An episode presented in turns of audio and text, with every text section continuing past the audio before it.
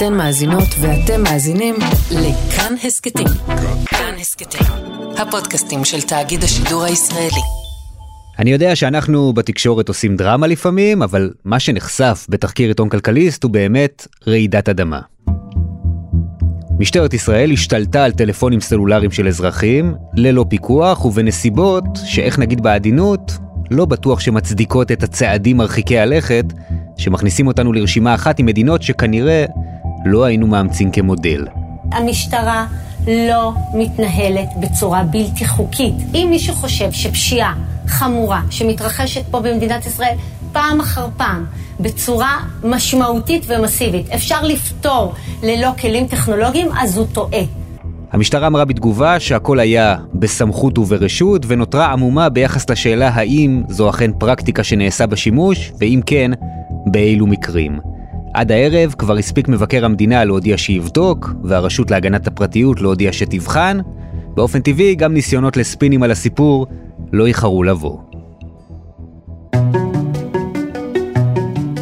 היי, hey, כאן חן ביאר, הפעם בעוד יום, בעקבות תחקיר כלכליסט, אילו כלים עומדים לרשותה של משטרת ישראל, באיזה אופן היא משתמשת בהם, מי ידע, מי אישר, מה מידתי ומה אינו מידתי.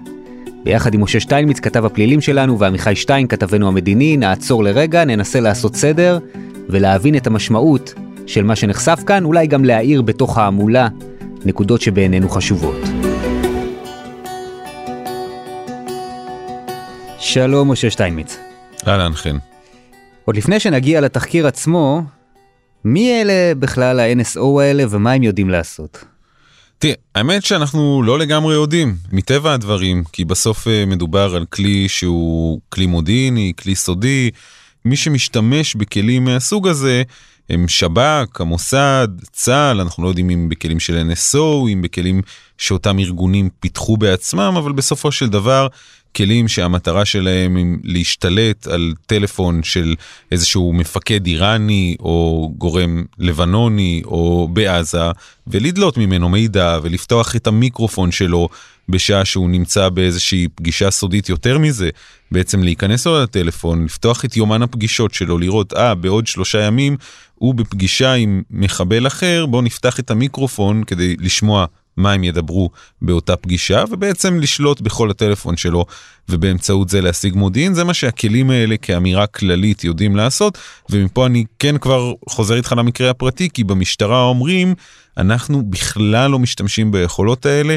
אנחנו מה שאנחנו עושים זה מה שמותר במסגרת החוק שמסדיר האזנות סתר שזה להקשיב לסאונד של שיחות טלפון זאת אומרת לצוטט לשיחות טלפון ולפתוח מיקרופון במכשיר של האדם שזה בעצם התחליף לזה שפעם היה מגיע בלש ומתקין מיקרופון מתחת לשולחן.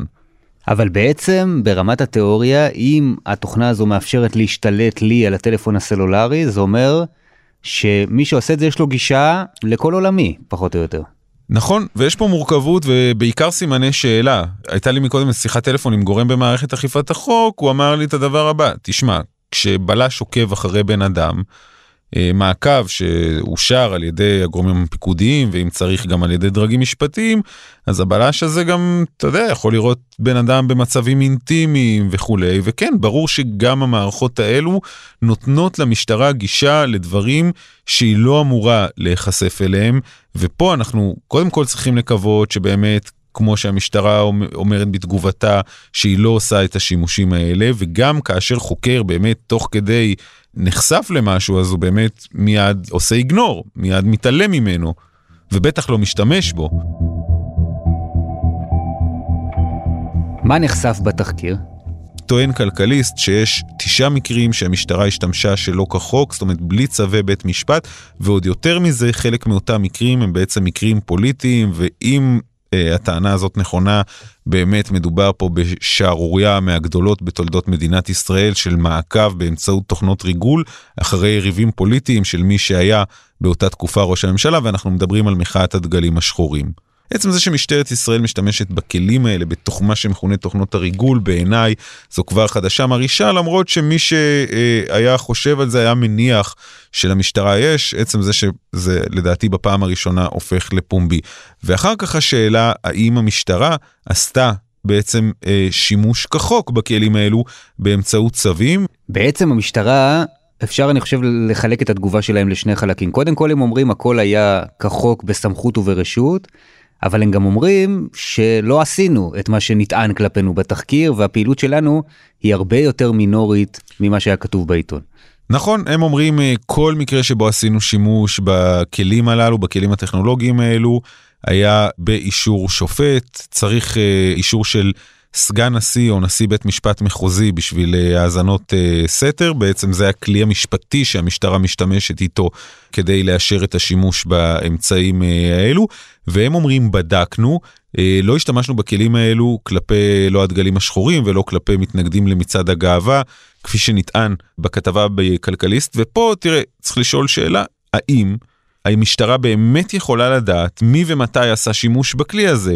אז ממה שאני מבין, יש למשטרה איזושהי יכולת לחזור לכל הפעמים שהמערכת הופעלה, אבל עדיין השאלה שנשארת פה פתוחה וגם במשטרה בודקים אותה, האם אולי מישהו עשה שימוש שלא ברשות. זאת אומרת, בא איזשהו שוטר, כמו שאנחנו רואים אגב בהרבה מערכות מידע של המשטרה, זה כל הזמן קורה, שוטרים אה, עבריינים נכנסים למערכות מידע ובודקים מידע על האקסים שלהם, על האקסיות שלהם, על חברים שלהם, אולי גם פה זה מה שקרה. אפשר לשאול, בהמשך לתגובה הזאת של המשטרה, אם בכלל מראש לא הייתה כוונה לעשות שימוש ביכולות המתקדמות של התוכנה הזאת, וכל מה שעושים זה האזנות סתר, בהתאם למה שמותר ולמה שהיה מקובל בחקירות עוד לפני הגעתה של התוכנה הזו, אז למה בכלל רכשתם אותה? בשביל מה? שאלה מצוינת, תראה, אה, האזנות סתר של פעם, בתקופת ווטרגייט, אז היו, אתה יודע, היית מתחפש לטכנאי בזק והולך לקופסה, ובמקום לתקן את קו הטלפון היית מתקין מכשיר ציטוט שיושב פיזית על הקווים. המשטרה לפי הפרסומים רכשה את התוכנה מ-NSO בסביבות שנת 2013, הפכה אותה למבצעית ב-2015. אנחנו כבר לפחות 20 שנה, אנחנו בעולם שבו כשאתה רוצה לצוטט לשיחת טלפון, אתה עושה את זה באמצעים דיגיטליים ולא באמצעי הפיזי של לשבת על הקו, במיוחד שאנחנו בטלפונים סלולריים, זאת אומרת שאין לך קו פיזי. יכולות כאלה היו למשטרה, וזה אני אומר לך בוודאות, היו למשטרה גם לפני 2013 יכולות להאזין לשיחות הטלפון שלך. ופה נשאלת השאלה, למה המשטרה בעצם צריכה את התוכנות האלה אם היא טוענת שהיא רק מקשיבה לשיחות בעצם. אז יכולים להיות איזה כמה הסברים, יכול להיות שזה מאפשר לה לפתוח מיקרופון, את המיקרופון במכשיר הסלולרי של האובייקט שאחריו עוקבים, מה שמייתר את הצורך ללכת ולשתול לו מיקרופון עם uh, משדר מתחת לשולחן או במכונית. אה, יכול להיות שזה מאפשר למשטרה להסתכל ב-SMSים ואני מחדד דווקא הודעות SMS שזה מותר במסגרת צו האזנות סתר. במשטרה מתעקשים שהם לא מחטטים בשאר הדברים בטלפון. ויש איזושהי טענה, אני לא יודע להגיד לך, לגביה שהמערכת שיש למשטרה היא משונמכת מפגסוס. פגסוס אנחנו יודעים שהיא מאפשרת בעצם לגשת לכל דבר שיש לאובייקט בתוך הטלפון הנייד, ויש מי שטען בפניי שהמערכת של המשטרה הרבה יותר משונמכת, היכולות שלה הרבה יותר נמוכות, אבל השאלה הזו בינתיים פתוחה, ועד שלא נשמע הסברים הרבה יותר מפורטים אה, מהמשטרה, אנחנו נצטרך אה, להמשיך ולעמוד עם סימן השאלה הזה.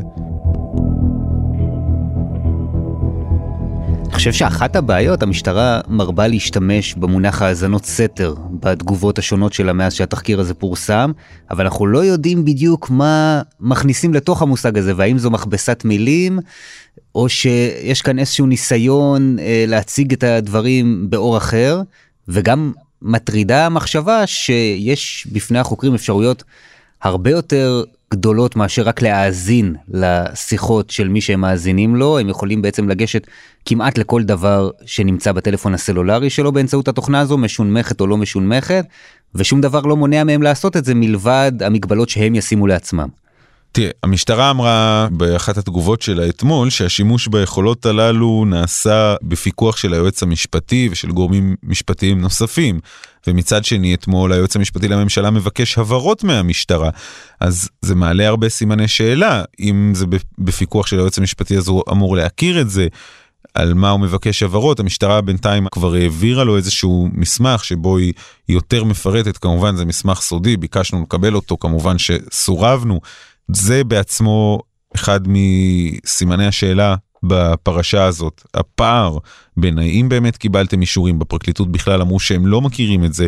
יש כאן עוד שאלה, האם כאשר קצין משטרה הולך ומבקש מבית המשפט צו לעשות אה, האזנת סתר, עד כמה הוא מפרט בפני השופטים אה, מה בדיוק המשטרה, זאת אומרת האם זה איזשהו צו שהוא חותמת גומי, כאילו תנו לי אישור להאזנת סתר ובית המשפט בכלל לא יודע במה הוא משתמשים, אני מבין שלמשטרה טוענת שלפחות חלק מהמקרים שהופיעו בכלכליסט, כאשר ביקשה המשטרה אישורים מבתי המשפט, היא ממש פירטה בפני בית המשפט כל פעם באיזה כלי, מה המגבלות, מה עושים, אה, עד כמה חודרים, אבל שוב, אני ביקשתי אתמול מהמשטרה לראות צו כזה לדוגמה וסורבתי.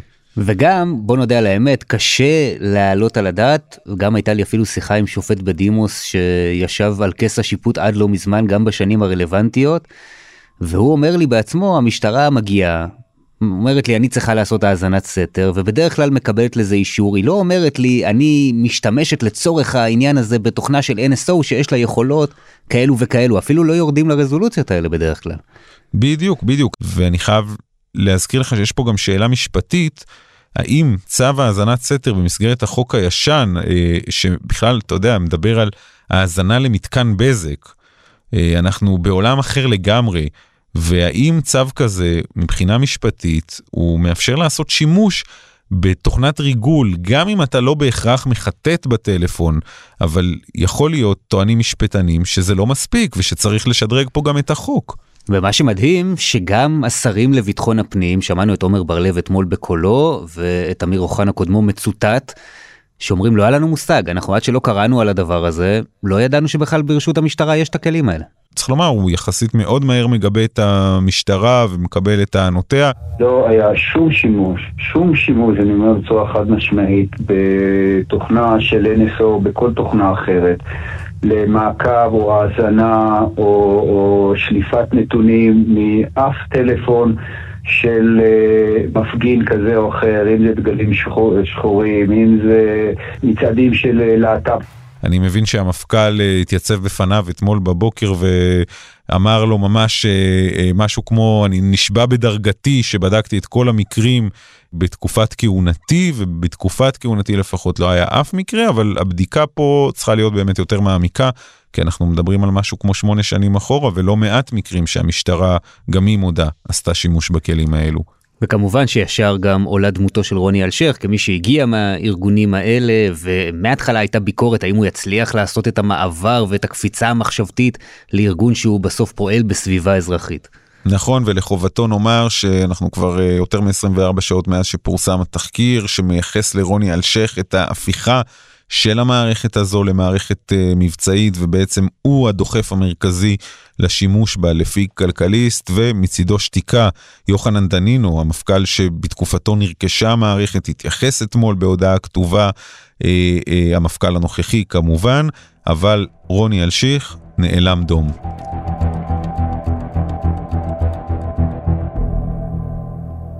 יש עוד שתי נקודות שאני חושב שצריך להתייחס אליהן. קודם כל יש הבדל גדול בין שימוש שעושים בכלים האלה לצורכי פישינג או בשביל לאסוף מידע מודיעיני זה דבר אחד לעומת שימוש שעושים בזה אל מול יעדים שאתה כבר נמצא בשלב מתקדם של חקירה כלפיהם שיש לך אולי ראיות אחרות כנגדם ואתה עושה את זה רק בשביל למצות את האפשרות להעמיד אותם לדין ולהרשיע אותם בסופו של דבר. שזה בעצם הש... זאת אומרת במשטרה מפרידים בדיוק את מה שאתה אומר זה מוד... יש מודיעין ויש חקירות אתה מנהל חקירה פעילה אתה רוצה במהלך החקירה לעקוב אחרי חשוד זה דבר אחד.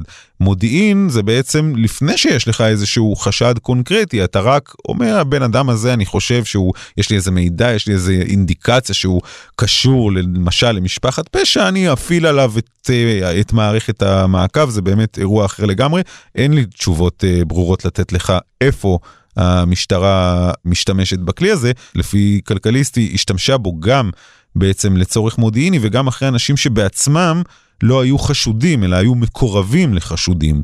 מה שמדהים, שמעתי אתמול את חברת הכנסת עאידה תומא סלימאן מדברת uh, בהקשר של החברה הערבית, היא אומרת עכשיו מתבררים לי הרבה מאוד דברים, אני מבינה הרבה מאוד דברים שחשדתי בהם, הנה מתייחסים לערביי ישראל uh, כמו שמתייחסים לתושבים בשטחים, כל מה שנוגע למעקב ובילוש אחריהם.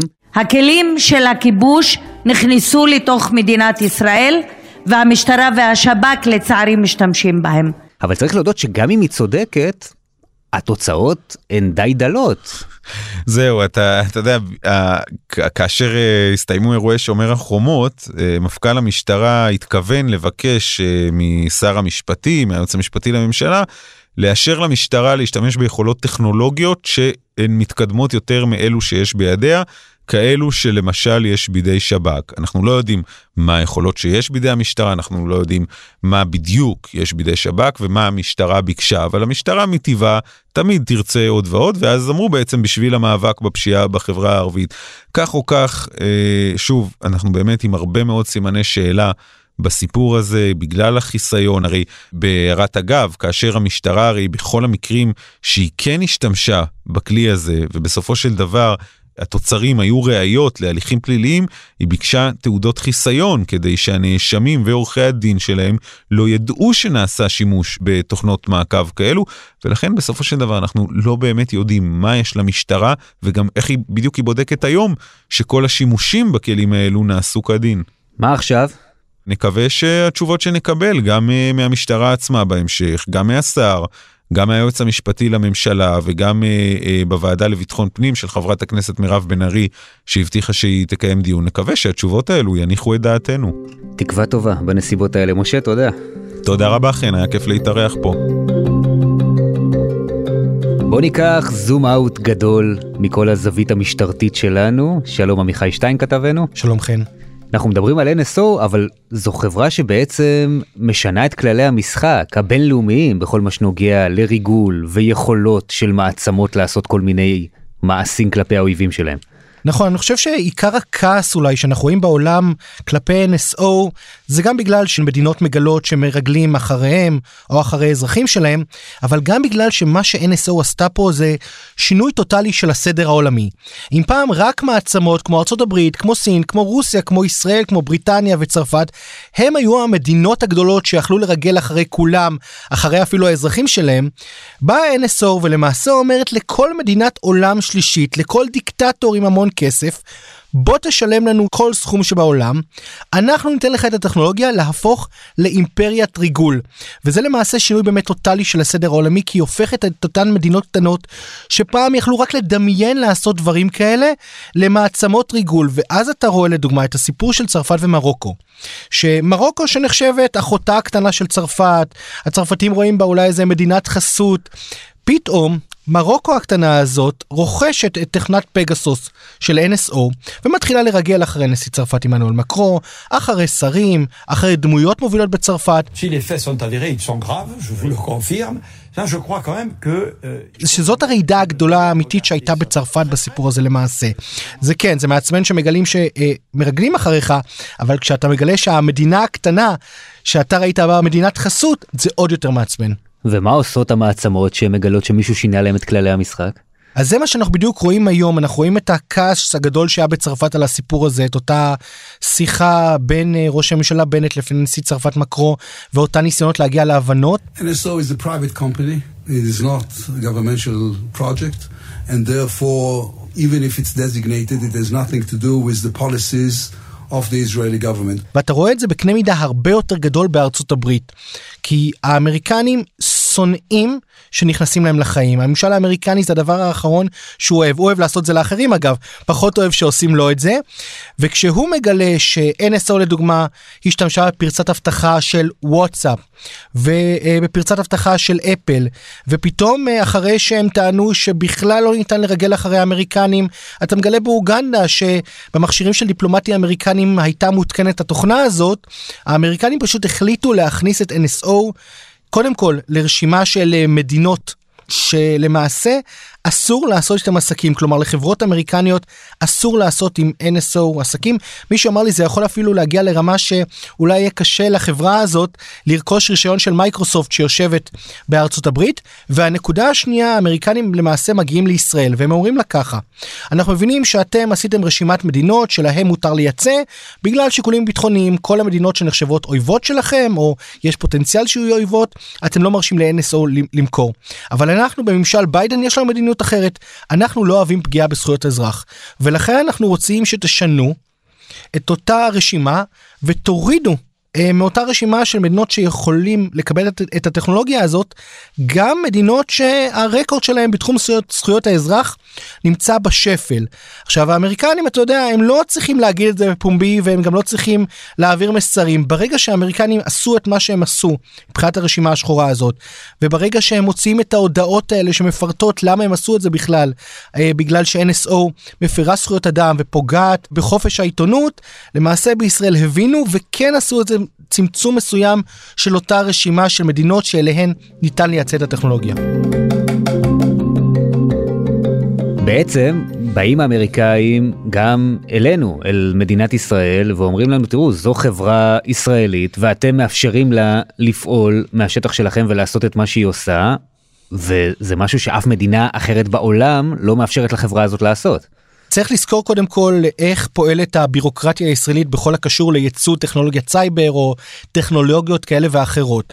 למעשה אם יש פה חברה שמוגדרת אה, אה, ביטחונית בפן מסוים היא צריכה לבקש אישור ייצוא ממשרד הביטחון. היא צריכה אפילו לבקש את האישור הראשוני כדי לדבר עם אותה מדינה. כלומר חברת NSO לא יכולה לדבר עם מדינה אם משרד הביטחון לא נותן לה את האישור הזה. ואז יש שורה של כללים ש-NSO ואותן חברות אחרות חייבים uh, לעמוד באותם כללים. אחד הכללים במקרה של NSO לדוגמה שאסור להשתמש בטכנולוגיה הזאת נגד ישראלים ונגד אמריקנים. הם גם אמרו את זה בפומבי זה לא רק דברים ש... שמענו או קראנו אלא דברים שהם אמרו את זה בפומבי. We have a lot of uh, regulation about our customers and I cannot share of course information about that yes but sure we do have a ban on US and Israeli numbers. ואז משרד הביטחון אומר טוב אתם עומדים בתנאים אפשר לייצא את זה הלאה. אבל הנקודה היא אחרת. NSO פועלת בישראל כי למעשה כנראה ישראל היא המדינה היחידה בעולם שהייתה מסוגלת לאפשר דבר כזה. כלומר אין סיכוי ש-NSO הייתה יכולה לפעול בארצות הברית וגם אתה לא רואה את זה באירופה. Free press is one of the core uh, values of the European Union. It is Uh, completely unacceptable if this would be the case. ואתה גם רואה את הרשימה השחורה שפרסמו האמריקנים ש-NSO כלולה בה, יש שם עוד כמה חברות אבל אף אחד לא פועלת במדינה מערבית. אתה אומר טכנולוגיה שמיוצאת בסוף למדינות מפוקפקות תן לנו דוגמאות על מה אנחנו מדברים. יש לפחות 50 מדינות מכל מיני אה, רשימות וחשיפות של עיתונאים שהאזרחים שלהם אה, הותר במכשירים, במכשירים הניידים שלהם את אותה תוכנת פגסוס שמאפשרת לרגל אחרי הכל. ואנחנו מדברים על מדינות כמו מקסיקו שעשתה את זה בהתחלה היא הכריזה אני קונה את הטכנולוגיה הזאת כדי אה, להילחם בפשיעה אבל התברר אחרי זה שהיא אה, מרגלת אחרי עיתונאים ופעילי זכויות אדם. ויש לנו את הסיפור של הודו שפתאום בוקר אחד מתגלה שגם שם עושים שימוש בתוכנה הזאת ומקימים ועדת חקירה ממלכתית. Not a shred of evidence has come that in this entire Pegasus story there is any linkage of the government וגם בפולין ובהונגריה שלדוגמה הונגריה מאשרת שהיא קנתה את הטכנולוגיה הזאת אבל היא אומרת לא עושים בזה ריגול נגד אזרחים ויש עוד המון המון המון דוגמאות לדוגמה כמו שאמרנו אוגנדה אה, דיפלומטים אמריקנים שמגלים שריגלו אחריהם שם. אנחנו מדברים על באמת עשרות אלפי בני אדם שנמצאה אצלם ה... התוכנה הזאת של פגסוס זה כמויות אדירות של אנשים. שוב בדרך כלל זה עיתונאים או אה, פוליטיקאים אנשי אופוזיציה או אנשים במערכת המשפט או פעילי זכויות אדם. וזה מראה מה בעצם אותן מדינות עולם שלישי אמרנו שרוכשות את הטכנולוגיה עושות עם הטכנולוגיה. כי הם לא קונות את זה כדי להילחם בפשע או להילחם בטרור. אולי גם את זה אבל הן עושות בזה בסוף שימוש נגד אזרחים. עכשיו כשאתה בא ושואל את NSO חבר'ה איך הרשיתם לדבר כזה לקרות אז הטענה הקבועה של NSO אין ספור הודעות דוברות שקיבלתי על כל מיני פרשיות בעולם. אנחנו מוכרים את הטכנולוגיה על פי הכללים של ישראל, מלמדים אותם איך להשתמש, ואותן מדינות מחליטות מה הם עושות עם הטכנולוגיה, שזה אמירה, צריך לומר, באמת מאוד קלה לומר, זה... זה מרחיקים את עצמם. מרחיקים את עצמם לגמרי מהסיפור הזה, זה מה שנקרא לשחק אותה ראש קטן, וזו הגישה של NSO בכל מקום. אגב, גם בסיפור כאן, זאת הטענה של NSO. ואם אנחנו מנסים להקיש על התגובה האמריקאית, על מה שיקרה כאן אצלנו, אנחנו רואים שאולי בזמן של שלטון טראמפ יותר העלימו עין, פחות התעסקו בדברים האלה, אבל מרגע שביידן נכנס, אפילו כשעושים שימוש בתוכנה הזאת כנגד אזרחים אמריקאים במקומות אחרים בעולם, זה מאוד מטריד אותם, והם הולכים לצעדים מאוד מרחיקי לכת נגד החברה. Um, I would like to see us be more forth... forthcoming in terms of who is experiencing attacks from other places and how we can, can, can better pro- provide and secure the networks as well as the cell phones that we have. בסיפור הזה של NSO זה לא רק קודם כל הגישה של ממשל ביידן שלא הייתה קיימת בממשל טראמפ, שממשל ביידן אומרים אנחנו לא מוכנים לפגיעה בזכויות אזרח. זה הסיפור הזה שבא NSO, כלומר באה הטכנולוגיה של NSO, ומנצלת פרצת אבטחה גם בוואטסאפ וגם באפל אה, למעשה פייסבוק ואפל ש... שתי ענקיות טכנולוגיה אמריקניות ממש בשר מבשרו של הממסד האמריקני ואגב גם מתנהל אה, נגד NSO קרב משפטי על ידי שתי החברות הללו בארצות הברית ולמעשה זה הנקודה שבאמת הרתיחה את האמריקנים וכשמתחילים לנהל את המשפטים מול NSO וכשאתה מגלה יותר ויותר סיפורים זה כבר התווסף לאירוע שהאמריקנים לא יכלו לשתוק עליו. ואנחנו נראה כיצד זה יסתיים כאן, והאם ישתקו או לא ישתקו. במקרה הזה, עמיחי, תודה. תודה. זהו זה, עד כאן הפרק הזה של עוד יום. דניאל אופיר ויותם רוזנבלד ערכו, רחל רפאלי על עיצוב הקול והמיקס, אוסקר טרדלר וקובי בז'יק על הביצוע הטכני. אתם הפיצו את הבשורה ושתפו את הפרק הזה לכל הקרובים והחברים שלכם אם אתם מוצאים לנכון, ואם אתם רוצים להעיר או להתווכח איתנו, אפשר לעשות את זה גם בקבוצת הפודקאסטים שלנו, כאן הסכתים, או לכתוב אליי ישירות אם בא לכם, חפשו חן ביאר בפייסבוק או בטוויטר. את כל ההסכתים מבית כאן, ובהם את כל הפרקים של עוד יום, אפשר למצוא באפליקציית הפודקאסטים האהובה עליכם, כל אפליקציה, או באתר שלנו, וגם בספוטיפיי כמובן, ואם אתם רוצים להרחיב עוד בנושאים שנגענו בהם הפעם, חפשו את הפרק מאחורי תעשיית הצללים, גם שם דובר על NSO ועל התוכנות שהיא משווקת בעולם. אני חן ביאר, נשתמע בפעם הבאה.